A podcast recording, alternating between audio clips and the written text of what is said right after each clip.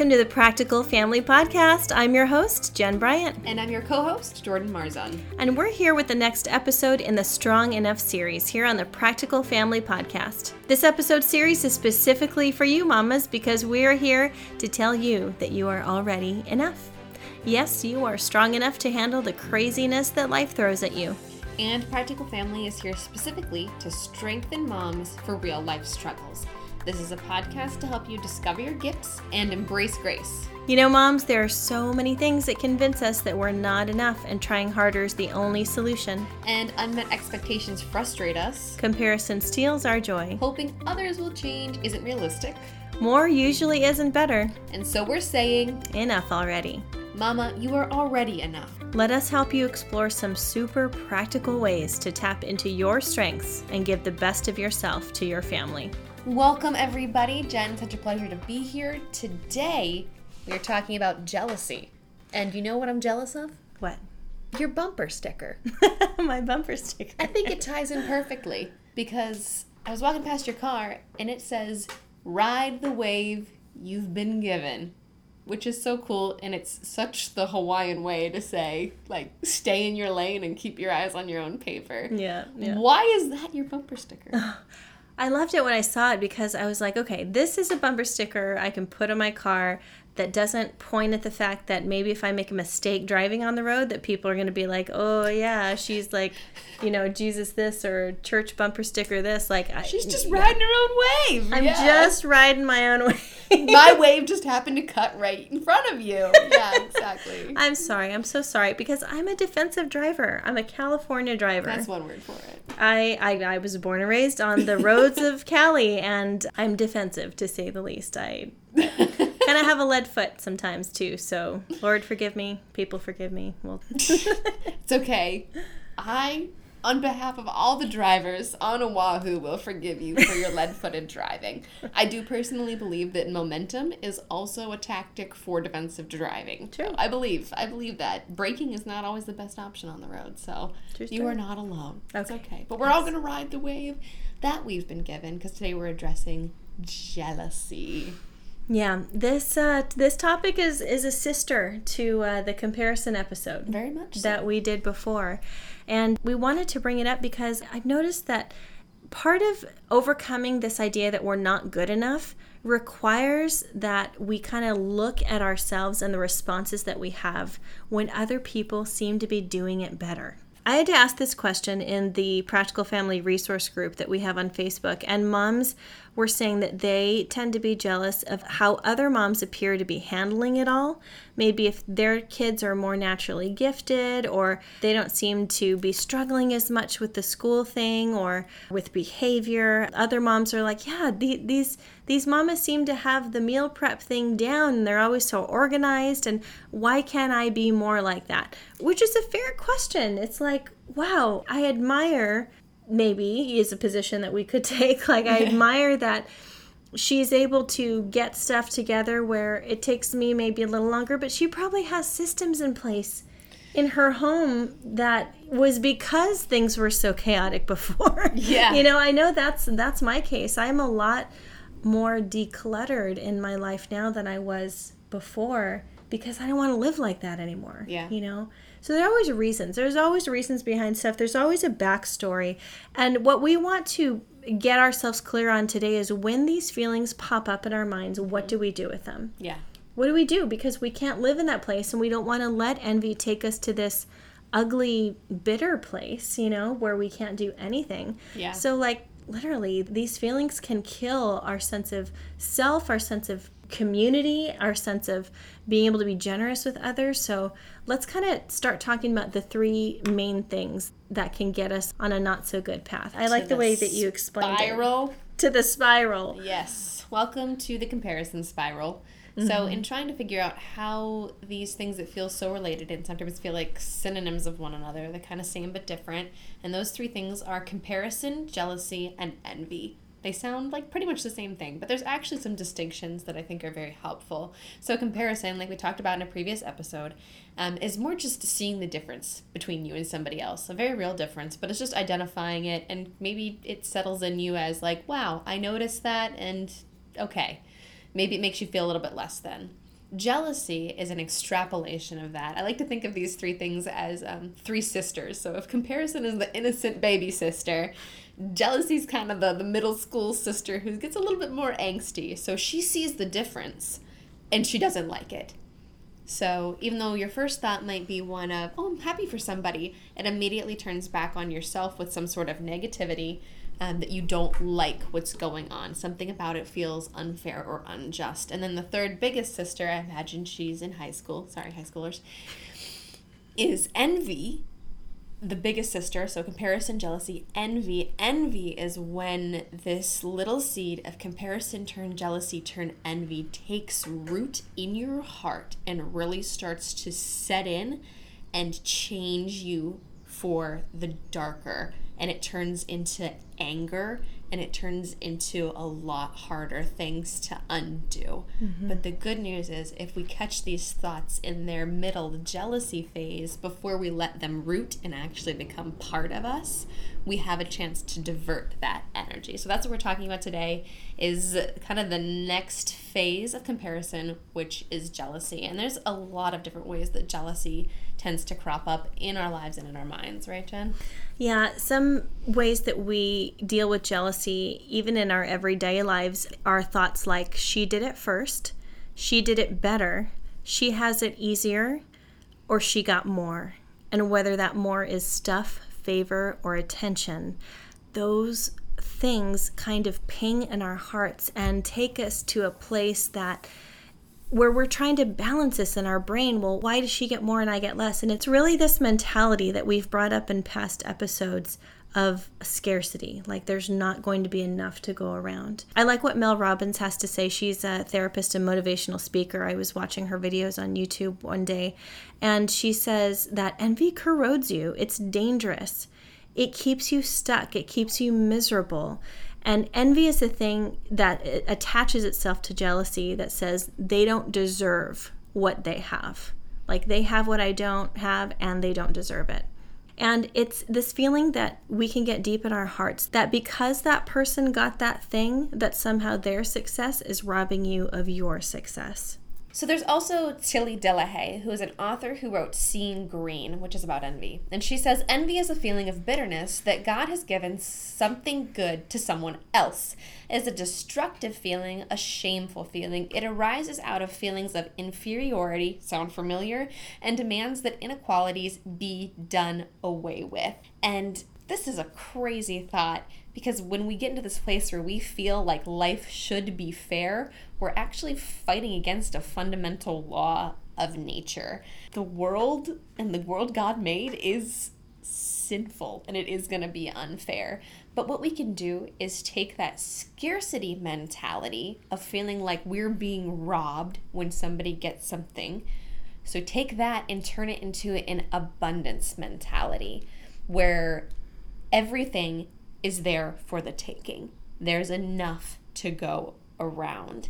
We don't have to live our lives believing that there's only so much happiness to go around. And the other part of this is nobody in your life is competing with you. Life is not a competition. You cannot be a loser if you're not competing. How great is that? And so we need to learn to take that happiness, that abundant happiness, and learn to be happy for others especially because it's a sign that it's possible. That whatever we're jealous of them for, they've done it. And if they've gone there before us, we can go there too. And that's amazingly hopeful. Absolutely. This comes up for me when it comes to watching what other writers and speakers and communicators are doing. Because when I entered this realm of things, I thought, gosh, this is such a big leap to take. I want to be an author someday, I want to be a speaker, but I needed to start small and start building up to that. But when I see other people like getting book deals and doing this and doing that, my first thought is, I could have done that. Mm. And then it's like, wait, then do it, Jen. Who cares if they did it first? you know? I guess like sometimes that fear comes from feeling less than or feeling even left behind or sometimes even not seen. And my own feelings of insecurity can creep up on me and take over the logical mindset of abundance that says, Jen, you can do this too. And just the fact that they're doing it means that it's possible that you will get there someday you know? And i and i say that too to encourage other communicators and people who just want to affect change in the world because you can do big things. You just you know everybody has to start somewhere so for sure. it's a good thing. The story from scripture that came to mind first actually is from luke 15 and it's from the chapter where Jesus talks about the things that are lost, like the lost sheep, the lost coin, and then he comes to the lost son or the prodigal son. This in this story is really more about the father's response to the son, but I love, love, love the father's response to the other son. So I'm going to pick up the story in verse 25 because as you know you probably know the story of the prodigal son if you don't just look at it in Luke 15 but listen to how the second son responds to the prodigal's homecoming. It says, Now the older son was in the field, and when he came and approached the house, he heard music and dancing. And he summoned one of the servants and began inquiring what these things could be. And he said to him, Your brother has come, and your father has killed the fattened calf because he's received him back safe and sound. But he, the brother, became angry and was not willing to go in. And his father came out and began pleading with him. But he answered and said to his father, Look, for so many years I have been serving you, and I have never neglected a command of yours, and yet you have never given me a young goat so that I might celebrate with my friends. But when this son of yours came, who has devoured your wealth with prostitutes, you killed the fattened calf for him. And the father said to him, Son, you have always been with me, and all that is mine is yours. But we had to celebrate and rejoice, for this brother of yours was dead and has begun to live, and was lost and has been found. I absolutely love the perspective that God gives in this verse that because Jesus is telling the story first of all. So this is absolutely a heavenly perspective that we need to change here in this story. First of all, the son gets angry. Okay? He has the feelings. Second of all, he refuses to go in. He mm. refuses to be part of the celebration, of the rejoicing, of the joy that his father determined to give the other son all kinds of grace and throw a party. And then he begins to compare. He's like, I have done all of this, and you've not celebrated me the way that you have celebrated him. And he says specifically, Your son, like he separates his relationship with his brother, and he's like, That kid of yours over there. Classic. Classic. Has done all this horrible stuff, and yet you shower him with, with parties. And I love what the father says because first he says, Son. He reminds him, You are also my son. Second of all, he says, You have always been with me. Like you have benefited. You are a child of the king. Okay. Mm-hmm. You have never wanted for anything. Third of all, he says, This brother of yours. He didn't say, My other son. Yeah. He said, Your brother you are connected. So God reconnected that relationship for him, even in those words. And he says, we have to rejoice. We have to. And this should be our mentality too. We have to be celebratory and excited and encouraging about the things that other people are doing and the things that God is doing in their lives. Because that's what yeah. it is. That's yeah. what it is. It's not our accomplishments. It's not us. Even though this series is called Strong Enough, we want to reiterate to you that you are only strong enough because God has allowed you to be. He's given you everything that you need to live this life and and love him and love others. And when we lose sight of that big picture, we get so utterly focused on ourselves that we start to get envious and it creates that root of bitterness and we get angry and we spiral down into this place that is really hard to come back from. And it makes you a person that nobody really wants to be around, too, right? Yeah. It's that negative Nancy. Remember in the, in the other episode when we are talking about being around really draining people? Yeah. we can all be draining at one point or another in our lives, and it usually is rooted in insecurity. Sure. And things like this that we get so lost in the mentality that we should have such and such thing or we should be able to do this by now you were saying before about i should be at this stage when i'm this old like comparing Ugh. just ages and stuff right yeah that's a hard one too i've been trying to get over is uh, she she did it faster than me yeah. in a way that drives me crazy just it drives me crazy because i let it drive me crazy you know i'm using yeah. a an invisible ruler that I made up based off somebody else's life and experience to measure my own experience that oh I didn't finish it by the time I was 30 or mm-hmm. I won't mm-hmm. be there by the time I'm 35 and it's just it makes me feel not good enough which is a spiral for insanity. Yeah. You know, because her story is not my story and so what I've had to teach myself to do is catch those negative thoughts, right? Catch the the comparison, which we do. We catch the jealousy now too. You know, you don't let it turn into something mean where I feel like whatever she's done has hurt me in a way. And so I've actually started practicing taking that negativity and turning it into praise mm-hmm. because this is where the healing for this is is in being able to learn to reach outside of ourselves to encourage other people to genuinely begin to be happy for them and to maybe even ask them how to do what they do you yeah. know what I mean? Like reaching out, healing that relationship, even if they didn't know it was broken, because, you know, jealousy happens in our own minds. Yeah. But reaching out to somebody else, being genuinely happy for them, and then even asking them how to do it.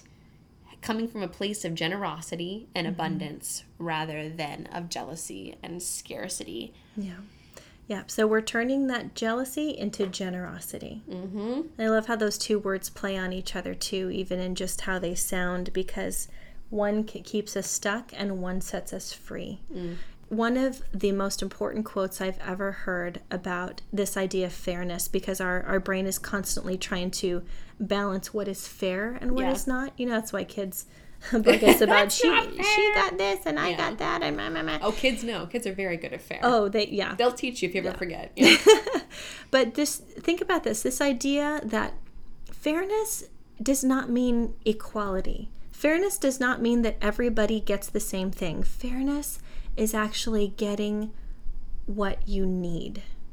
Fairness is everyone getting what they need, and God knows that here we are trying to work this out in our brains and divide everything equally, but really God is the only one who knows what each of us needs. For and sure. moms, if you are momming kids who are uh, of different personalities, different needs, maybe physical, maybe mental need, all kinds of things that you may feel like you're balancing in the home and you want to give your kids this childhood that is magical and amazing like maybe think about the goal that you're trying to reach right now. Is it a realistic goal? And is it based on this false sense of fairness that everybody gets what's equal? Because you know that your kids need different things.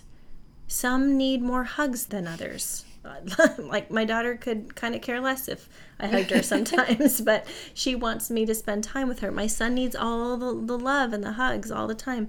You know, they need different things, and God knows what we need when we go around trying to God about our situation and comparing it to others, we're kind of saying that we know better, don't we? It's not a good place to get yourself in because you'll drive yourself crazy trying to reach that balance that really doesn't exist. Nope, because we're not God and we'll never see the full picture. So, what we can do moving forward with this in our minds is ask ourselves, what is God trying to show me through this jealousy? Mm-hmm because guarantee he's got a teaching moment in there for you. What is this saying about your life and what he's trying to point out to you that might need healed?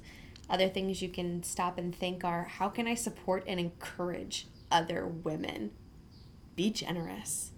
Other things that you can ask are where does my own momentum stop when we feel jelly about someone else? Be honest with yourself about where you're losing progress in your own life just because your eyes are on somebody else in a negative way.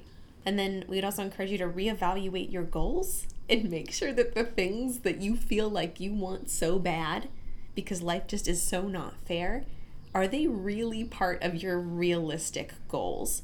And if they are, then what steps have you taken to reach those goals? Because that's on you. And if you don't have any goals or if you want to set goals, goal setting can be encouraging and uplifting to your sense of doubt and less than ness. So make a plan and work towards it because what God has given us to do is ours to do. Amen. We can work on our own stuff. We can stay in our own lane. Or ride your own wave if you're in Hawaii. and work toward what God's already put in front of you. You exactly. know? I am not missing out on much just because I'm not like a homeschooler in the rural parts of the Midwest. You don't want chickens? I feel like I should have some chickens sometimes. Like, no? What do you want? That's the kind of comparison my mind goes through. Like, my kids aren't getting the full experience because we live in like an urban area, you know, hmm. or and then other moms are like, Jen, you live in Hawaii. What do you, What are you what are you worried about? about? You know, but but all of us have you know limitations as to what our kids are going to get to experience because of where we are in the world, where we are in this country. So when it comes to something like homeschooling, it's like get, give them what is there yeah. give your family the experience of what is right there in front of you and it'll be enough it'll be enough it'll all come together and then ask other moms for support that's why we have groups like the practical family resource group where we can share ideas and share you know experiences and resources and and things like that for our journey.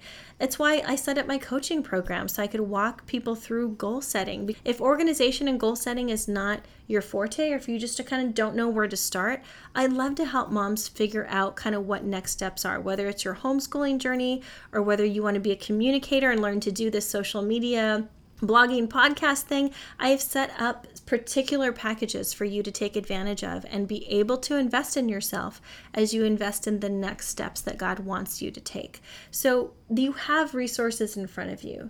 You do. If you don't know where to look for them, start asking questions. You know, don't be too prideful to ask for help on the next step. That's another things. episode. Yeah. Overcoming pride. So let's do the strong enough wrap up. You are strong enough to not let other people's success bother you. Start to rewrite that narrative in your brain and let it be one of generosity instead of jealousy. and you are enough because there is enough to go around. There is abundance. There is a piece of the pie for everyone, and it's your favorite flavor pie. there is room in the market for everyone. And no two things are truly alike. Not snowflakes, not pies, not you, and anybody else. God made you unique for a reason. Thank you for listening today. This has been another episode of the Strong Enough series on the Practical Family Podcast. If you are listening on an iPhone, please go to iTunes and rate us. Subscribe, first of all, so, so that you get notified when the next episode comes out. And then please rate us. Let us know how you like it so that others can find us too. We're also on Facebook, Instagram, Twitter, and Pinterest. So you can find us in any of those spaces and share with your people. Thank you so much for listening in to the community we've built here to be able to help you to go out and build the community that you need to be in. Here at Practical Family, we are strengthening moms for real life struggles. And this is a podcast to help you discover your gifts and embrace grace.